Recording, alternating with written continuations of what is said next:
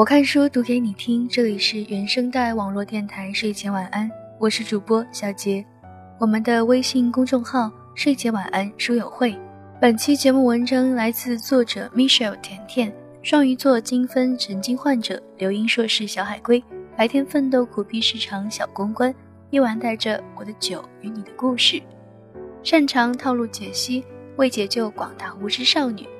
微信公众号福尔摩甜。今天要和大家分享的文章叫做《对不起，我不想活在别人的嘴里》。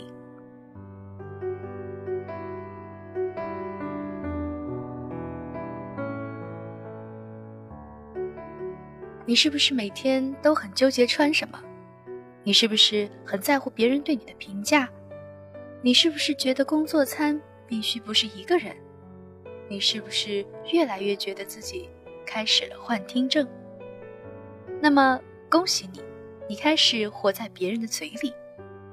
那些流言蜚语是不是让你喘不过气？即使回到家，满耳朵也是父母如老娘舅般的唠唠叨叨。再次恭喜你，你的父母也被活在了别人的嘴里。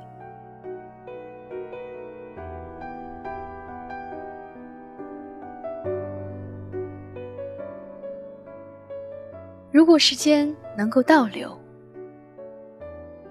如果时间能够倒流，你最希望回到哪个阶段？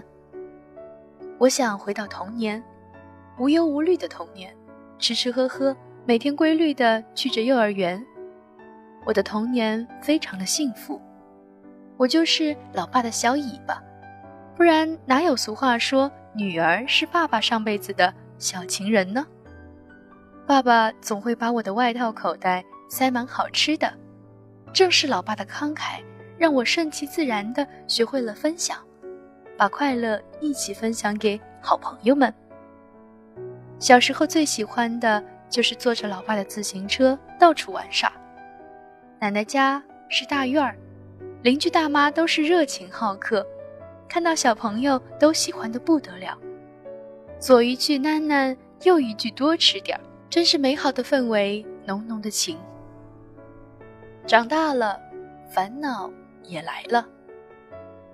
人总是要长大，经历了老房子的动迁，我们搬去了所谓的居民楼，开始了一梯两户回家各自关门的生活。陌生的环境让人觉得压抑，除了依旧不变的是老爸的小尾巴，我开始了电视生涯。不知何时开始，电视上那些相亲速配占据了黄金档。电视上各自笑点之余，大人们会延续话题到我身上。我只想说：拜托，关我什么事儿？大学时身边朋友恋爱了，是不是我也要找个男票才算正确？可惜我的 real 耿直性格，过了一段时间的单身自由生活，第一次觉得自己生活要活在别人的指定生活里。Dear，今天我和男票一起玩，你一定要来哦。为什么？来嘛，我们是朋友，当然要一起玩啦。我男票带着他哥们儿，不错的男生给你介绍的。结局可以想象，速配的男生还不差，那么就接触一下吧。这种有仪式的联姻，相信很多朋友都有过。可惜之后的日子，我依旧感觉还是一个人舒服自在。坚持了一个月，不了了之。朋友会说：“他挺好的，你怎么把他甩了？这样以后再次见我男友，我们也会很尴尬哎。不错的，你就将就一下嘛。”可是我为什么要将就？那好吧，既然你这种态度，我都是为你着想的。现在看来，活该你单身。不想解释，因为解释也不被理解。其实，太多不被理解的事围绕在我们身边。当你坚强了太久，偶尔发个累的状态想发泄一下，就会有人说你真矫情。当你晒来几张玩乐的照片，就会有人说你怎么只知道玩儿。他们哪知道这是你自己给自己放的假而已。当你平时嘻嘻哈哈，但这从来不代表没心没肺，不代表你没有不想理人的时候。不求被所有人理解，只愿有人能够理解你。工作后感觉生活偏离了。如果说大学生活还算惬意，那么毕业工作则是一个完全的分水岭。妈妈被聊天句话的重点，把心赤裸裸的就是你了。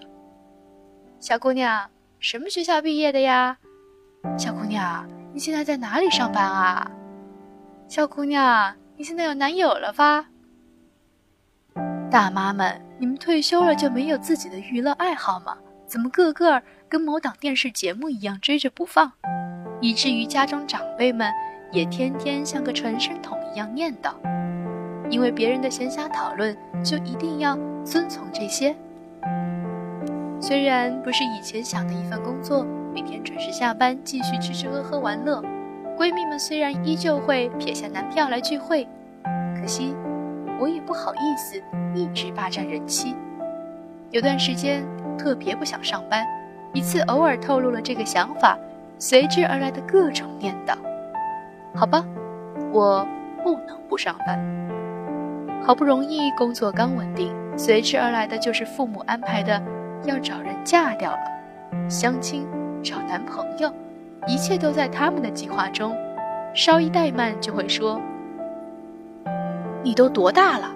现在不找，以后年纪大了想找也找不到了，就捡别人剩下的吧。”突然想起我写的一篇文章《没人再是你的软肋》，你变成了自己的铠甲里说过，不喜欢用年龄去绑架一个人。过了二十五，为了符合世俗的观点，就要极尽全力的把自己嫁出去，不管有没有遇到那个人。之前有人问过我，如果你和一个人相爱，且知道一段感情没有结果，你会去开始吗？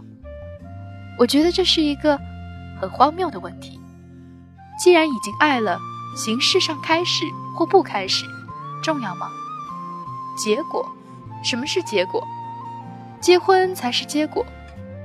个人作为一个生命体，最终会消亡。太阳都有四十六亿岁的生命长度。最终结果已经注定，或许我会在我的童话世界里活成一个老公主，但我不想低头。我始终认为，婚姻是从自由自在的感情开始，然后发自内心的愿意接受，不会遵从年龄的限制，不为世俗的观念所绑架。我只需要服从我的心，就够了。一个人生活得罪了谁？传宗接代的老思想在社会主义下暗潮涌动，我想要为我的生活而抗争，因为我再也不想因为大妈们的饭后八卦就一定要去安排些什么。对不起，我坚决不，不想活在别人的嘴里，那不是我的人生。我们到底是为谁而活？我一个朋友去年闪婚，三个月后离婚，我问他。你为什么要这么做？他回我，因为他三十岁了，他的妈妈每天都在催，开始苦口婆心的劝他给他安排相亲，他拒绝，就说他不孝顺，辛苦拉扯这么大，是要气死他才开心吗？然后装病逼他去相亲，相了几次无果，妈妈急了，后来直接严刑逼供，自己去他的公司找他领导。说：“求求人家不要让他那么忙，拜托有好的男人一定要介绍给他。”领导及同事都被这突如其来的拜托吓到了，我那朋友更是觉得脸皮无处可藏，可是又没办法阻止，毕竟是自己的亲妈。于是他去相亲了，再也不拒绝了，托人给他找了个同样遭遇的男生，没有谈恋爱，直接领证结婚。一气呵成。回家后把证书拍在桌上，我结婚了，你们别再念叨我了，让我好好工作可以吗？这样以后还可以养你们，省得你们说我不孝顺。他的妈妈看见了结婚证书，傻了眼。随后三个月后，离婚了。从此他妈妈再也不敢逼婚了。但是我听完觉得好极端，婚姻。怎么可以如此马虎草率呢？这是人生大事，为什么这么轻易的决定？后来想想，正是因为他活在别人嘴里、妈妈的念叨中，老一辈女人三十岁就一定没人要的传统思想里，才造成了这一极端的案例。曾看过一段话这么说：在中国，每一条单身狗背后都有一位祥林嫂式的妈妈吧，打着为你好的名义，像个催债鬼一样，年年月月跟你耳边絮叨，你一天不嫁人，一天不娶妻，这债。就一天还不了了。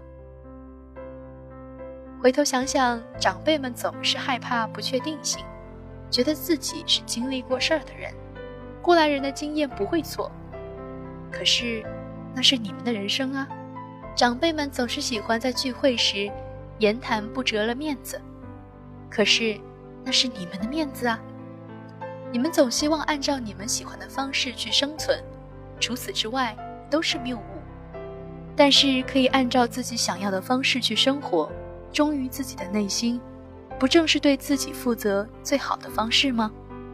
假如事事迁就，连自己的人生都可以迁就，这样的人真的可以做到对他人负责？佛曰：有智慧的人从来不活在别人的嘴里，也不活在别人的眼里。世间众生拥有众生之相，各有不同。有各自的喜好，享受着幸福；也有各自的烦恼，忍受着痛苦。众生之苦，大多不是来自缺衣少食、挨饿受冻等等物质上的匮乏，而是因身不由己的精神上的煎熬。太在乎自己在别人眼中的感觉而自寻烦恼，被人恭敬则满心欢喜，反之遭人轻蔑而心中失落。所有活在别人的嘴里，等于为别人而活，何必让别人的言语左右自己的人生？何必让茶余饭后闲谈话语成为自己的人生目标呢？所以，对不起，我坚决不活在别人的嘴里。